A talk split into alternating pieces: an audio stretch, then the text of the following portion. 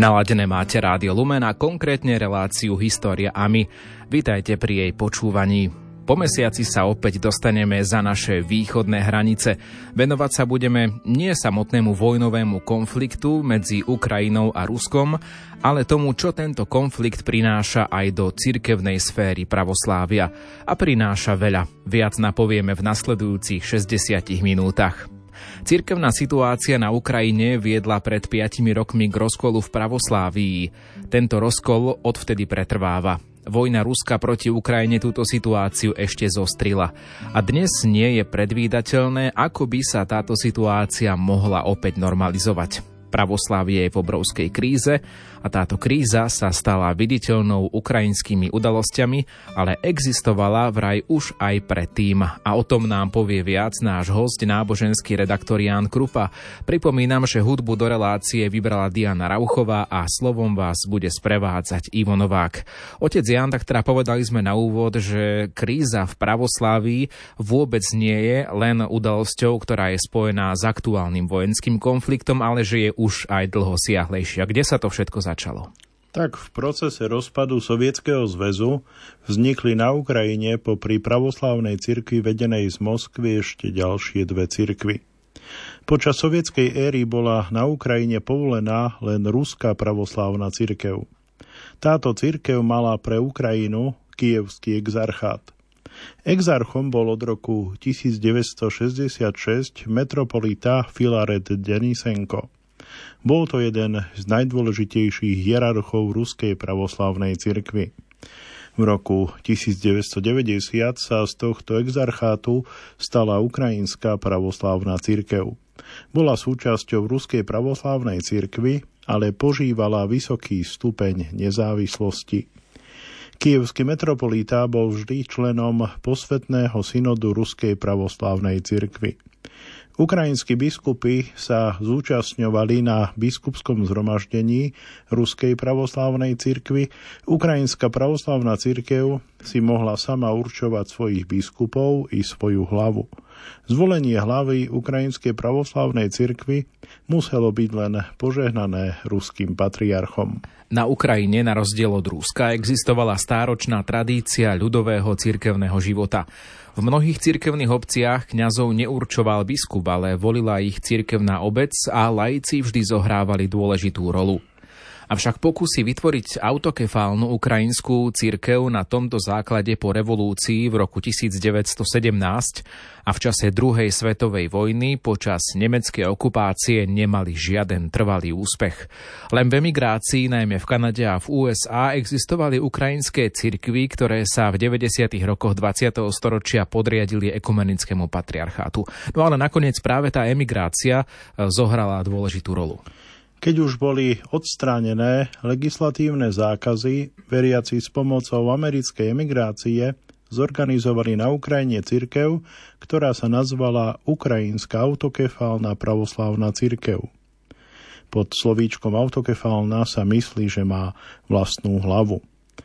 No a táto cirkev stála v tradícii vytvorených ukrajinských cirkví uplynulého storočia – táto ukrajinská autokefálna pravoslávna cirkev však nebola uznávaná ostatnými pravoslávnymi cirkvami, rovnako ako ukrajinská pravoslávna cirkev, tzv. kievský patriarchát, ktorý vznikol krátko na to.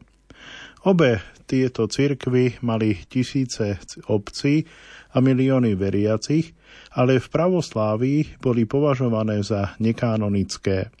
Metropolita Filaret Denisenko medzi tým opustil Rusku pravoslavnú cirkev a po nejakých hádkach sa stal patriarchom kievského patriarchátu. Po niekoľkých rokoch ho Ruská pravoslávna cirkev dokonca vrátila späť do laického stavu a nakoniec ho aj exkomunikovala. Táto situácia na Ukrajine trvala vyše 25 rokov. Na Ukrajine teda existovali tri cirkvy, ktoré si navzájom konkurovali, ale len jedna z nich bola všeobecne uznávaná ako kanonická, a to je tá Ukrajinská pravoslávna cirkev, podliehajúca moskovskému patriarchátu. Dve nekanonické cirkvy sa viackrát pokúsili zjednotiť, no to stroskotalo väčšinou na filaretových predstavách. Ukrajinské vlády treba povedať, že v priebehu dejín podporovali raz jednu, inokedy druhú cirkev. A máme pomerne presné informácie o počte cirkevných obcí. Podľa nich Ukrajinská pravoslávna cirkev mala počas celého tohto obdobia viac obcí než ostatné dve cirkvy dohromady, pričom kievský patriarchát bol oveľa väčší než autokefálna cirkev. V lete 2018 sa ekumenický patriarcha Bartolomej rozhodol zjednotiť cirkvy na Ukrajine. Podľa jeho vyjadrení mu na srdci ležal osud miliónov pravoslavných kresťanov, ktorí boli vylúčení z cirkvy. Keď vymenoval exarchov pre Ukrajinu a napokon zrušil exkomunikáciu biskupov, kňazov a veriacich oboch nekanonických cirkví, vtedy, v októbri 2018, Ruská pravoslávna cirkev v reakcii na to prerušila cirkevné spoločenstvo s ekumenickým patriarchátom. V decembri 2018 sa v Kieve konal zjednocujúci koncil, na ktorý boli pozvaní všetci pravoslávni biskupy pôsobiaci na Ukrajine. Z približne 90 biskupov Ukrajinskej pravoslávnej cirkvi v tom čase ešte moskovského patriarchátu sa na tomto zjednocujúcom koncile zúčastnili len dvaja. No a títo boli krátko predtým formálne prijatí do ekumenického patriarchátu.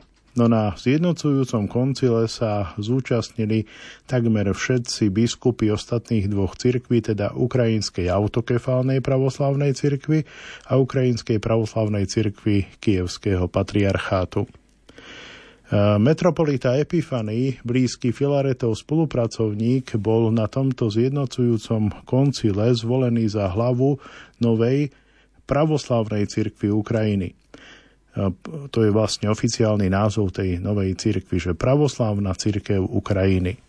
V januári 2019 ekumenický patriarcha vydal dokument, tzv. Tomos, a, a týmto dokumentom vlastne uznal pravoslavnú cirkev Ukrajiny za autokefálnu. Starnúci patriarcha Filaret o ktorom sa povrávalo, že sa chcel stať hlavou novej cirkvy, sa po niekoľkých mesiacoch rozišiel s pravoslavnou cirkvou Ukrajiny a na novo založil kievský patriarchát. V súčasnosti je to však malá cirkev s veľmi obmedzeným vplyvom. Namiesto troch cirkví tak existovali už len dve, hoci obe si mohli nárokovať kanonickosť. Jedna cez ekumenický patriarchát a druhá cez Moskvu. To bolo dianie z roku 2018 a tu si spravíme prestávku a k tomuto roku sa opäť o chvíľu vrátime. Oj, verše mi verše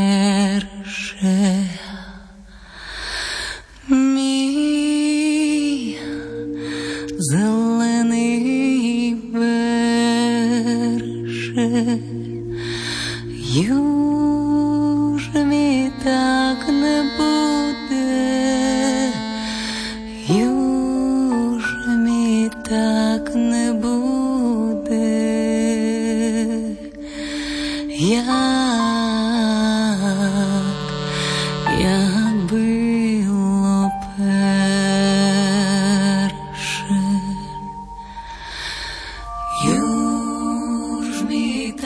так не було.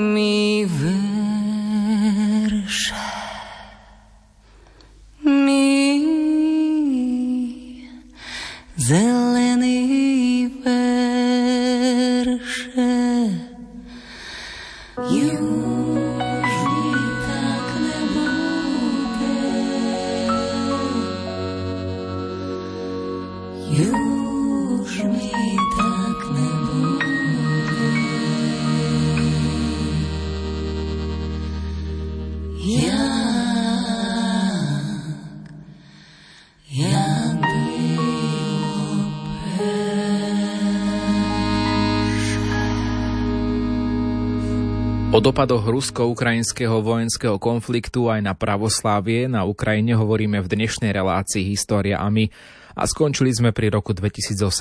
V priebehu nasledujúcich rokov po roku 2018 uznali pravoslávnu cirkev Ukrajiny za autokefálnu ešte tri ďalšie pravoslávne cirkvy.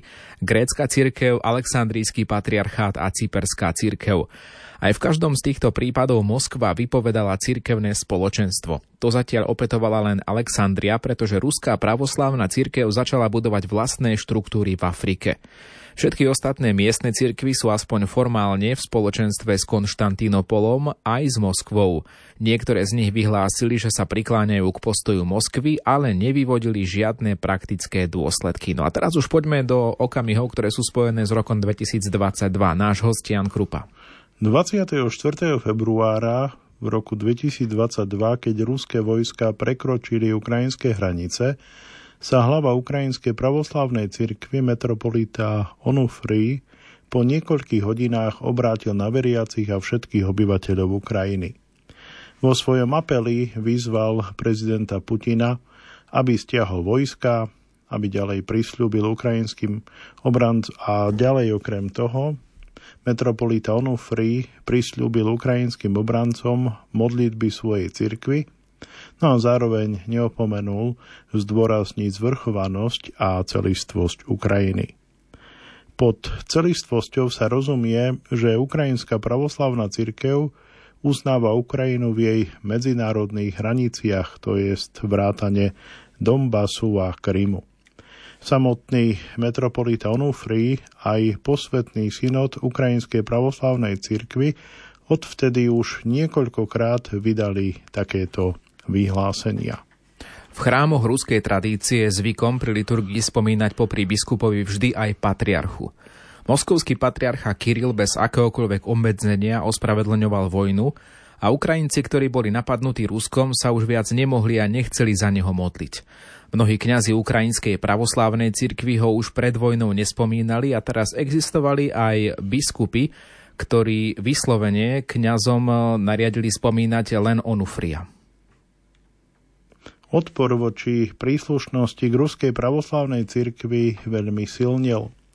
Dôležitú rolu tu zohrala aj spomínaná tradícia ukrajinského ľudového cirkevného života. 27. mája 2022 sa napokon zišiel koncil, tzv. sobor, alebo sa na ňom zúčastnili biskupy, kňazi a lajci.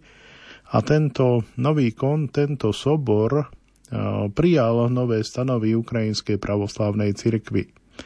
No a v nich týchto stanovách sa už nespomína príslušnosť k Ruskej pravoslavnej cirkvi. Ukrajinská pravoslavná cirkev sa nevyhlásila za autokefálnu, ale za doslova autonómnu a nezávislú. No je to také pozoruhodné, lebo tieto pojmy nepozná pravoslavné kanonické právo. A predsa metropolita Onufri od nasledujúcej nedele už celebroval ako hlava autokefálnej cirkvy, teda spomenul všetky ostatné hlavy autokefálnych cirkví, s výnimkou tých, ktoré uznali pravoslavnú cirkev Ukrajiny, ktorá je vlastne konkurenčnou cirkvou k jeho cirkvi. Teda Onufri medzi hlavami autokefálnych cirkví spomenul aj moskovského patriarchu Kirila, teda už ho nespomínal ako vlastného patriarchu. Taká je cirkevná situácia na Ukrajine dodnes. Existujú tam dve pravoslávne cirkvy, ktoré sa navzájom neuznávajú. Ukrajinská pravoslavná cirkev popiera vysviacky pravoslávnej cirkvi Ukrajiny, totiž metropolitu Epifania vysvetil za kňaza a biskupa Filaret, keď bol exkomunikovaný. No a tých e, rôznych opozitných stanovísk je, je viacej, otec Jan. Tak Ukrajinská pravoslavná cirkev zvyčajne dáva názov pravoslavnej cirkvi Ukrajiny do úvodzoviek, a tým vlastne poukazuje na svoj postoj, že pravoslavná církev Ukrajiny, teda tá novokonštituovaná v roku 2018, že ona vlastne vôbec nie je církvou. No na, na druhej strane samotná už spomenutá pravoslavná církev Ukrajiny považuje len seba za kanonickú autokefálnu církev Ukrajiny a tvrdí, že po udelení autokefálie zo strany ekumenického patriarchátu ukrajinská pravoslavná cirkev už vlastne nemá právo existovať. Medzi hierarchami Ukrajinskej pravoslavnej cirkvi a pravoslavnej cirkvi Ukrajiny prakticky neexistujú žiadne vzťahy. Obe hlavy sa vidia počas štátnych sviatkov a tam si aj podávajú ruky, ale k ďalším kontaktom tak povediac vôbec nedochádza. Uskutočnilo sa však niekoľko stretnutí kňazov a lajkov z oboch strán. Ide o ďalší príklad spomínanej ukrajinskej tradície. Na týchto stretnutiach sa dohodli na lepšej spolupráci a na sesterských vzťahoch, no ale takisto dosiaľ to, sa to nejako neprejavilo, či nemanifestovalo s nejakým takým väčším úspechom. Oficiálne obe cirkvy pre seba navzájom používajú kategóriu schizmatici. Úplne sa totiž ignoruje aj skutočnosť, že v druhej cirkvi sú milióny veriacich, ktorí chcú žiť dobrý život ako pravoslávni kresťania a v obidvoch cirkvách sú ukrajinskí vlastenci a dodržiavajú cirkevné predpisy. Ďalej sa tejto téme budeme opäť venovať po hudobnej prestávke.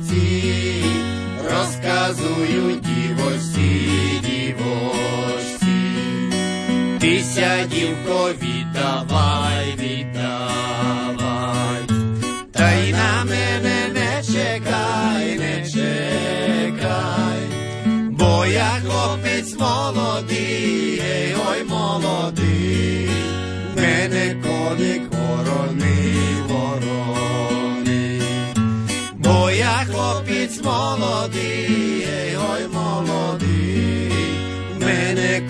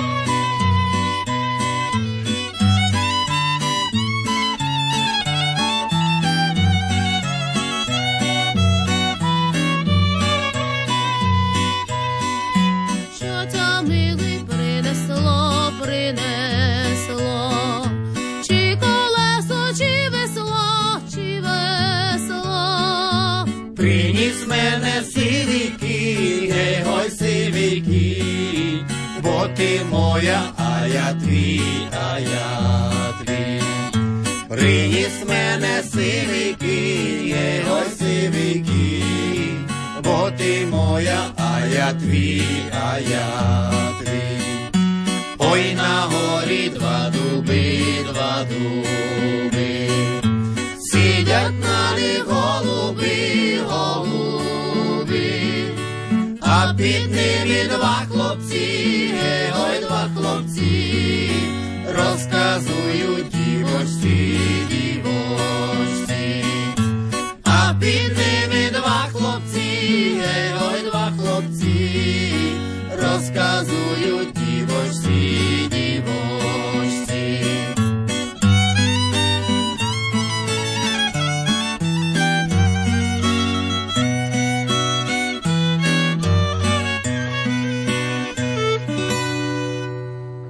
súčasnosti správam z cirkevnej oblasti na Ukrajine dominujú konflikty o vlastníctvo cirkevných budov a obvinenia z kolaborácie na adresu Ukrajinskej pravoslávnej cirkvi. Naproti tomu o pravoslávnej cirkvi Ukrajiny sa informuje oveľa menej.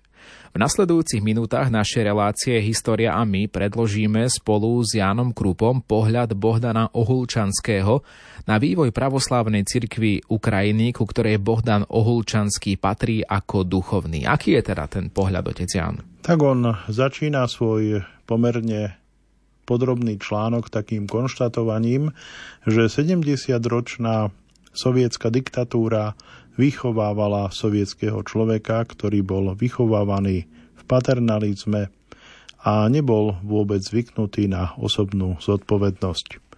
Ľudia, ktorí prišli do cirkvy v 90. rokoch a začiatkom nového tisícročia, sa takisto vyznačovali týmito vlastnosťami. A predsa existovali aj výrazné rozdiely medzi jednotlivými konfesiami. Pre tých, ktorí prišli do Ukrajinskej pravoslávnej cirkvi, národný faktor buď, buď nebol dôležitý, teda ukrajinský faktor, alebo svoju kultúrnu identitu spájali s postsovietským alebo ruským kultúrnym priestorom. V tom istom čase Ukrajinská pravoslavná cirkev, Kievský patriarchát a Ukrajinská autokefálna pravoslavná cirkev, ako aj Ukrajinská grécko-katolícka cirkev zažívali rast. A toto bolo dôležité pre národne orientovanú časť spoločnosti a bolo to nevyhnutnou súčasťou národného obrodenia. Keďže v 90. rokoch a začiatkom 3. tisícročia pretrvávala postsovietská mentalita u väčšiny obyvateľstva, čo potvrdili úspechy komunistov a socialistov v parlamentných voľbách, národne orientované cirkvy mali citeľne menej prívržencov ako ukrajinská pravoslávna cirkev. Jedinú výnimku predstavovali tri oblasti západnej Ukrajiny, ktoré neboli súčasťou Ruského impéria a do roku 1939 nepatrili k Sovietskému zväzu. Čo ďalej spomína Bohdan Ohlučanský? Ďalšie rozdiely existovali vo vzťahu štátnej moci a miestnych orgánov k cirkvám.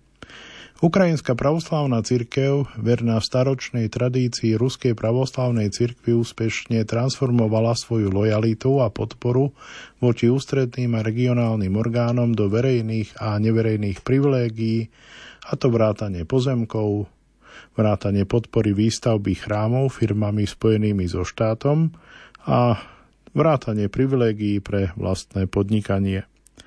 Na rozdiel od svojich konkurentov v náboženskej oblasti, tak Ukrajinská pravoslavná církev disponovala oveľa lepšími materiálnymi zdrojmi a možnosťami uplatňovať verejný vplyv. Aj vo vnútornom cirkevnom živote sa ukazovali rozdiely. Význam obradnosti a účasť na bohoslužbách boli u farníkov národne orientovaných cirkví výrazne nižšie než u privržencov Ukrajinskej pravoslavnej cirkvi. To súvisí najmä s tým, že pre, tradic- pre tradicionalistov, pre ktorých sú bohoslužby a obrad celkovo dôležité, sa aj Svetá Rus ukázala ako dôležitá v úvodzovkách značka, ktorej vlastníkom zostala Ruská pravoslavná cirkev a s ňou aj Ukrajinská pravoslavná cirkev. Na druhej strane Ukrajinské cirkvy boli oveľa silnejšie späté s ukrajinskou kultúrou, s národnou kultúrou v bežnom zmysle slova. Od roku 2019 sa situácia v ukrajinskom pravoslávii zásadne zmenila keďže Ukrajinská pravoslávna cirkev, Kievský patriarchát, Ukrajinská autokefálna pravoslávna cirkev a pomerne malá časť Ukrajinskej pravoslávnej cirkvy sa zjednotili do pravoslávnej cirkvy Ukrajiny, ktorej Konštantinopolský ekumenický patriarchát udelil autokefáliu. Od začiatku súčasťou zjednotenej pravoslavnej cirkvi Ukrajiny sú dvaja bývalí biskupy Ukrajinskej pravoslavnej cirkvi, ako aj niekoľko desiatok duchovných a aktívnych lajkov. Takéto zlúčenie rôznych pravoslavných komunít a štruktúr je pomerne zriedkavé a preto ide o významnú udalosť v cirkevných dejinách. Zjednotili sa štruktúry, ktoré pôsobili na rovnakom území. V niektorých regionálnych centrách Ukrajiny existovali stolce dvoch alebo dokonca troch biskupov. Podľa nového štatútu pravoslavnej cirkvi Ukrajiny len traja biskupy, teda predsedajúci a dvaja najvyššie postavení biskupy, ktorí zastupovali Ukrajinskú autokefálnu pravoslavnú cirkev a Ukrajinskú pravoslavnú cirkev Kievský patriarchát na zjednocujúcom koncile, len tieto osoby sú stálymi členmi Svetého synodu. Ostatní biskupy sa stávajú členmi Svetého synodu postupne, každý biskup na jeden rok. Vzhľadom na 12 členov Svetého synodu a celkový počet približne 40 biskupov pravoslavnej cirkvi Ukrajiny sa v priebehu niekoľkých rokov väčšina jej episkopátu podieľa na formulovaní zásadných rozhodnutí v cirkevnej správe. V tomto sa pravoslavná cirkev Ukrajiny výrazne líši od Ukrajinskej pravoslavnej cirkvi, od Ruskej pravoslavnej cirkvi, ale aj od Ukrajinskej pravoslavnej cirkvi Kievského patriarchátu. K týmto odlišnostiam sa opäť po chvíli dostaneme. Війна це змучена любов, і десь в глибині надія. Ну, де розпалась наша мрія? Що колись була любов, як протікає рідних кров, не розумію це, зупинись. Життя нас болить. Тихими вечорами, змінних полів будем боротись життя без слів, життя так болить, але не забувай, що ми свої, ми свої. Життя прекрасне пам'ятай, коли кохаєм. Ти про це не забувай, і ми питаєм, či sme svoji. Aj v boji. Či sme svoji. Aj v boji. Tak to mi povedz, keď láska bolí. Sme svoji?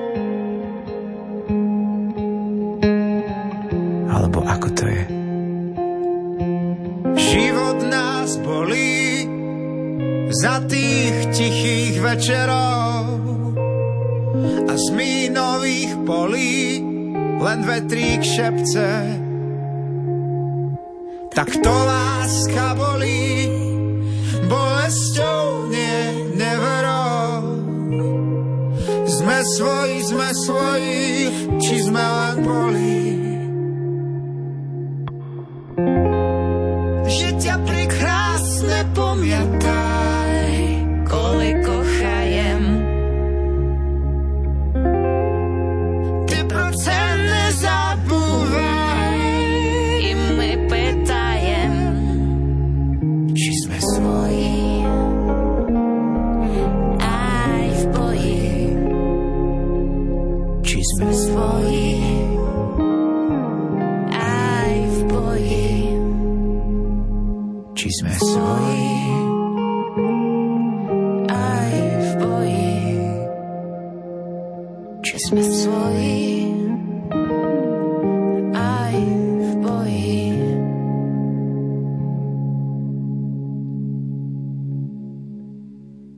Počúvate Rádio Lumen, počúvate reláciu História a my, v ktorej sa rozprávame o vojenskom konflikte a vôbec aj tých širších, vzdialenejších dejinách, ktoré pôsobili na zložitú situáciu pravoslávia na Ukrajine, ktorá je tam dnes. Hoci sa na zjednocujúcom koncile v decembri 2018 zúčastnili len dvaja biskupy Ukrajinskej pravoslávnej cirkvi, Mnohí slobodomyselní duchovní a laici Ukrajinskej pravoslávnej cirkvi známi svojou vzdelanosťou a aktívnym verejným pôsobením sa v prvých mesiacoch a potom v nasledujúcich rokoch pripojili k pravoslávnej cirkvi Ukrajiny. Rovnako zmýšľajúci ľudia, ktorí sa pripojili k pravoslavnej cirkvi Ukrajiny z rôznych jurisdikcií, navrhli vo verejnom dokumente s názvom 10 test pre pravoslavnú cirkev Ukrajiny seriózny plán zmien pre celú cirkev. V ňom sa načrtáva aj spôsob, ako prekonať priepasť medzi biskupmi a zvyškom cirkevného spoločenstva, lebo táto priepasť je pomerne bežná pre moskovskú tradíciu, no a Ukrajinci by chceli ísť inou cestou. Presadzovanie desiatich TS bude zaiste trvať roky, ale už nastal určitý posun v tomto smere. Za zmienku stojí otvorená pravoslávna univerzita, ktorá predstavila široký vzdelávací program pre samoštúdium tým, že ponúkla voľne prístupné prednášky najlepších ukrajinských humanitných vedcov, ktorí sa venujú osvetovej práci na kresťanskom základe. Okrem toho existujú aj ďalšie vzdelávacie a spoločenské programy určené širokému okruhu účastníkov. Ďalšia dôležitá udalosť v pravoslávnej cirkvi Ukrajiny je symbolická, aj keď nemení vnútornú štruktúru. V septembri 2023 táto cirkev prešla na tzv. novojuliánsky kalendár, ktorý používa väčšina pravoslávnych cirkví. Týmto počinom pravoslávna církev Ukrajiny prerušila spojenie s julianským kalendárom, ktorým sa riadi Ruská pravoslávna církev. Toto rozhodnutie pozitívne prijali tak veriaci pravoslávnej církvy Ukrajiny, ako aj celá ukrajinská spoločnosť. No a nebola to jediná vec. Ďalším dôležitým vývojom je prekonanie tzv. kanonickej izolácie ukrajinských cirkví, v ktorej sa nachádzali takmer 30 rokov. Založenie a uznanie pravoslavnej cirkvi Ukrajiny otvorilo možnosť širokých teologických kontaktov, pútnických misií a bratských výmen s kresťanmi z rôznych krajín. Vďaka súcitu kresťanov s Ukrajinou, ktorá trpí vojnou rozputanou Putinom, sa v posledných rokoch výrazne posilnili vzťahy s kresťanmi v Európe a na celom svete. V tomto kontexte si všimnime napríklad nové úlohy pravoslávnej cirkvi Ukrajiny tvárov v tvár vojne a otázku úlohy cirkvy počas vojny, ktorú je potrebné formulovať presnejšie. Čo znamená náboženská viera pre človeka, ktorý bráni svoju krajinu a svojich blížnych a je blízko smrti. Tak ako od začiatku ruskej agresie v roku 2014 aj od vypoknutia totálnej vojny v roku 2022 je pre ukrajinských vojakov veľmi dôležité, že existuje cirkev, ktorá považuje obranu vlasti za najvyššiu cnosť a náboženský hrdinský čin a svojim požehnaním a modlitbami poskytuje nádej na väčší život. Takéto svedectvo cirkvi je dôležité aj pre mnohých príbuzných a blízkych padlých vojakov, ktorých cirkev utešuje a pomáha im vyrovnať sa so smutnou správou. Od začiatku vojny má pravoslávna cirkev Ukrajiny tri nové zodpovedné úlohy. Pomenujme ich. Poprvé, táto cirkev, tak ako celá aktívna časť spoločnosti, poskytuje konkrétnu pomoc vojakom na fronte a obyvateľstvu postihnutému ostreľovaním. Na tento účel pravoslavná církev Ukrajiny ako celok, ale aj jednotlivé cirkevné obce a eparchie budujú priateľské vzťahy s rôznymi kresťanskými cirkvami a s charitatívnymi organizáciami v Európe. Po druhé, vo vojne sa stala dôležitou služba vojenských kaplánov. Ide o veľmi zodpovednú službu, v ktorej treba skombinovať skúsenosť osobnej viery za extrémnych podmienok so schopnosťami psychológa, životnými skúsenosťami a vojenskou odbornosťou. Preto najúprimnejší a najobetavejší kaplán pravoslavnej cirkvi Ukrajiny sa dnes títo najobetavejší kapláni pravoslavnej cirkvi Ukrajiny sa dnes nachádzajú v najprednejšej línii obrany krajiny. No a po tretie, pre vojnové akcie sa veľmi Veľká časť ukrajinského obyvateľstva, najmä ženy a deti, nachádza mimo krajiny a práve cirkev sa môže a musí starať najmä o ukrajinskú diasporu. Pre pravoslavnú cirkev Ukrajiny sa tak otvorilo zodpovedné pole pôsobnosti za hranicami krajiny. Podľa Tomosu o autokefálii je však pravoslávna církev Ukrajiny povinná prenechať starostlivosť o svojich veriacich mimo Ukrajiny svojej materskej cirkvi, to je ekumenickému patriarchátu. Formálne teda pravoslávna církev Ukrajiny nemá právo starať sa o ukrajinských utečencov v európskych krajinách, keďže tam buď existuje samostatná miestna pravoslávna církev ako napríklad v Poľsku, v Česku a na Slovensku alebo v Bulharsku, alebo tam existuje eparchia ekumenického patriarchátu. Poďme sa najprv pozrieť do Polska, kde je veľa utečencov z Ukrajiny. Tam je taký dosť veľký problém s týmto, lebo Polská pravoslavná cirkev neuznáva pravoslavnú cirkev Ukrajiny. Polská pravoslavná cirkev uznáva tú ukrajinskú pravoslavnú cirkev, ktorá sa osamostatnila od Moskvy. No a vieme, že je to problém, lebo v Poľsku v súčasnosti žije viac ako milión Ukrajincov a teda zaistia aj veľa príslušníkov tej novej pravoslavnej cirkvi Ukrajiny. V Nemecku, ktoré tiež hostí približne miliónu Čečencov z Ukrajiny, je len niekoľko farností ekumenického patriarchátu s duchovnými ukrajinského pôvodu. Aj v iných krajinách ekumenický patriarchát nie je schopný uspokojiť potreby ukrajinských utečencov, čo podporuje expanziu Ruskej pravoslavnej cirkvi a Ukrajinskej pravoslavnej cirkvi medzi Ukrajincami v európskych krajinách. Pravoslavná církev Ukrajiny sa snaží túto situáciu riešiť bez toho, aby zaťažila vzťahy s ekumenickým patriarchátom, Robí to tak, že vysiela duchovných z Ukrajiny na krátkodobé misie k pravoslavným Ukrajincom v Európe. Je to však len také dočasné riešenie, preto si tento problém vyžaduje okamžité riešenie, ktoré rozšíri možnosti pravoslavnej cirkvi Ukrajiny v oblasti pastorácie v diaspóre. Tu si spravíme opäť krátku hudobnú prestávku a k téme sa opäť ešte raz vrátime.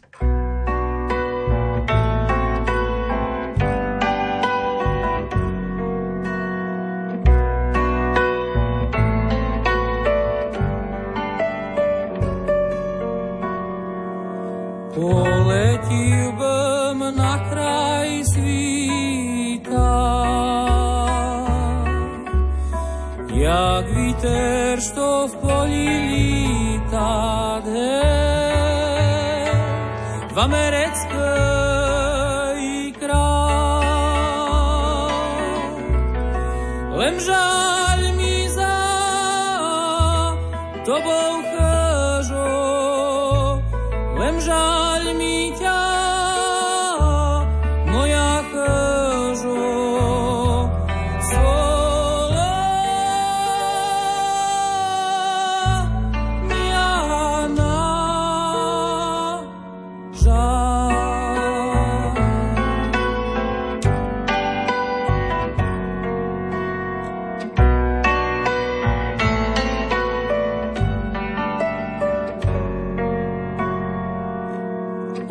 žalj mi za tobou stranu,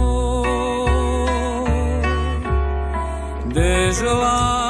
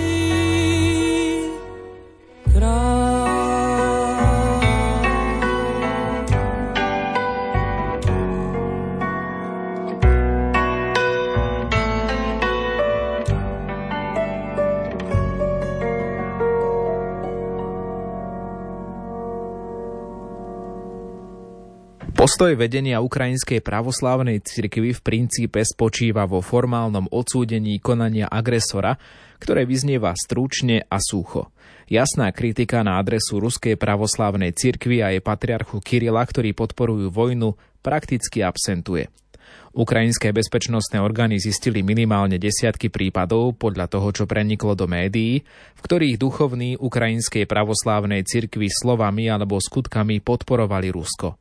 Niektorí z nich boli odsúdení súdmi, ktoré ich uznali vinnými z podpory agresora. Okrem toho episkopát Ukrajinskej pravoslávnej cirkvi nereagoval na početné listy svojich duchovných a farníkov, v ktorých žiadali, aby vyhlásili proukrajinský postoj a usilovali sa o skutočnú, nefiktívnu odluku od Ruskej pravoslávnej cirkvi.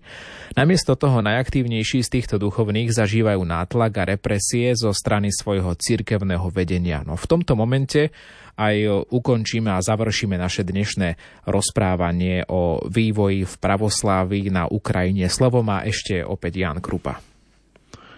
Vzhľadom z dosiaľ, čo si Ivo povedal, tak je tá reakcia spoločnosti, ukrajinskej spoločnosti logická, totiž väčšia časť obyvateľstva si myslí, že činnosť ukrajinskej pravoslavnej cirkvi musia štátne orgány buď zastaviť, alebo pri najmenšom tvrdo a prísne kontrolovať. Podľa prieskumu verejnej mienky z januára 2023 sa len 4% respondentov označili za stúpencov Ukrajinskej pravoslavnej cirkvi. No a treba povedať, že 69% Ukrajincov sa označilo za pravoslávnych, teda všímame si, že je tu taký silný, ak nie E, taký skutočný formálny, tak minimálne mentálny prechod od Ukrajinskej pravoslávnej cirkvi prechod veriacich od tejto cirkvi k pravoslavnej cirkvi Ukrajiny. V súlade s tým sa 41% v tomto prieskume 41% respondentov sa prihlásilo k pravoslavnej cirkvi Ukrajiny. To vysvetľuje, prečo aktivisti vyvíjali tlak na ukrajinskú pravoslavnú cirkev na miestnej úrovni, najmä prevodom cirkevných budov z ukrajinskej pravoslavnej cirkvy na pravoslavnú cirkev Ukrajiny. Tieto postupy môžu mať rôzny stupeň právneho podstatnenia, ale v zásade sú určené mierou opozície voči ukrajinskej pravoslavnej cirkvi v každom mieste. A tak nedošlo takmer k žiadnym prevodom chrámov vo východných oblastiach Ukrajiny a na juhu, kde je postavenie ukrajinskej pravoslavnej cirkvi pevne zakotvené. Hoci ukrajinská pravoslavná cirkev verejne obvinuje pravoslavnú cirkev Ukrajiny, že je zaberá chrámy, iniciatíva takmer vždy vychádza od občianských aktivistov a nie od pravoslávnej cirkvi Ukrajiny. Konflikty o cirkevné budovy vedú k tomu, že v súčasnosti úplne chýbajú predpoklady na dialog medzi pravoslavnou cirkvou Ukrajiny a ukrajinskou pravoslavnou cirkvou. Pozícia Ukrajinskej pravoslavnej cirkvi, podobne ako Ruskej pravoslavnej cirkvi, sa obmedzuje na to, že pravoslavná cirkev Ukrajiny sa nemôže považovať za cirkev, keďže všetky vysviacky ukrajinských duchovných sú už 3 desaťročia neplatné a neplatné sú aj sviatosti, ktoré udelujú. Ako podmienku na medzicirkevný dialog Ukrajinská pravoslavná cirkev uviedla opätovné vysvetenie duchovných pravoslavnej cirkvi Ukrajiny, čo prakticky znamená bezpodmienečné odmietnutie reálnych kontaktov. Na druhej strane pravoslavná církev Ukrajiny nevidí žiadny kanonický základ pre existenciu ďalšej pravoslavnej cirkvi na Ukrajine. Aj keby Ukrajinská pravoslavná církev oznámila svoje skutočné oddelenie od Ruskej pravoslavnej cirkvi a keby aj obnovila dialog s ekumenickým patriarchátom, na čom trvajú proukrajinsky orientovaní duchovní Ukrajinskej pravoslavnej cirkvi, vedenie pravoslavnej cirkvi Ukrajiny tvrdí, že to nevytvára základ pre štruktúry ďalšej pravoslavnej cirkvi na území Ukrajiny okrem nej samej. Z toho vyplýva, že stratégia pravoslavnej cirkvi Ukrajiny spočíva v neustálom tlaku na ukrajinskú pravoslavnú cirkev a na tomto tlaku sa podieľa medzičasom aj štát a spoločnosť. Je to účinné, pretože sa objavuje čoraz viac faktov o podpore ruského agresora zo strany predstaviteľov Ukrajinskej pravoslavnej cirkvi. V ukrajinskom parlamente sa prerokúva niekoľko návrhov zákonov, ktorých cieľom je zlikvidovať štruktúry Ukrajinskej pravoslávnej cirkvy ako náboženské organizácie pre jej podporu agresora. Hoci existuje vážna opodstatnená kritika právnej možnosti takéto likvidácie, podľa názoru Bohdana Ohulčanského je veľmi pravdepodobné rozhodnutie parlamentu v prospech likvidácie. To politickej logiky Ukrajinská pravoslavná cirkev nemá inú, nemá nejakú perspektívu, ak Ukrajina jednoznačne zvíťazí vo vojne proti Rusku. Ak však Ukrajina nedosiahne jednoznačné víťazstvo, pretože na západe, od ktorého pomoci je Ukrajina závislá, chýba rozhodujúca vôľa, ale nastane nejaký dlhý medzistav, štruktúry Ukrajinskej pravoslavnej cirkvi budú naďalej existovať približne v rovnakom stave ako teraz. V niektorých regiónoch Ukrajiny by Ukrajinská pravoslavná cirkev stratila svoje postavenie, ale v značnej časti krajiny, najmä na východe a juhu, by jej vplyv zostal silný. Celkovo je pravoslavná církev Ukrajiny skutočne na ceste stať sa najvplyvnejšou církvou na Ukrajine. Tento vplyv však nie je dominantný, pretože prítomnosť a činnosť iných kresťanských cirkví sú pre Ukrajinu nevyhnutné. Vplyv pravoslávnej cirkvi Ukrajiny napríklad v oblasti informácií je tiež pomerne skromný, keďže ukrajinská spoločnosť je do značnej miery sekularizovaná. Okrem toho je potrebné zlepšiť vzdelávacie aktivity pravoslavnej cirkvi Ukrajiny a kvalitu náboženského vzdelávania duchovných a laikov. Celkovo je však informačná politika pravoslavnej cirkvi Ukrajiny primeraná, so spoločnosťou sa vedie neustály dialog bez toho, aby sa rozrušovala necirkevná časť spoločnosti. Tu je koniec nášho dnešného rozprávania o súvislostiach na Ukrajine, ktoré pripravil náboženský redaktor Ján Krupa. Hudobná redaktorka Diana Rauchová stojí za hudobným výberom a slovom vás sprevádzal Ivo Novák. Do počutia opäť niekedy na budúce.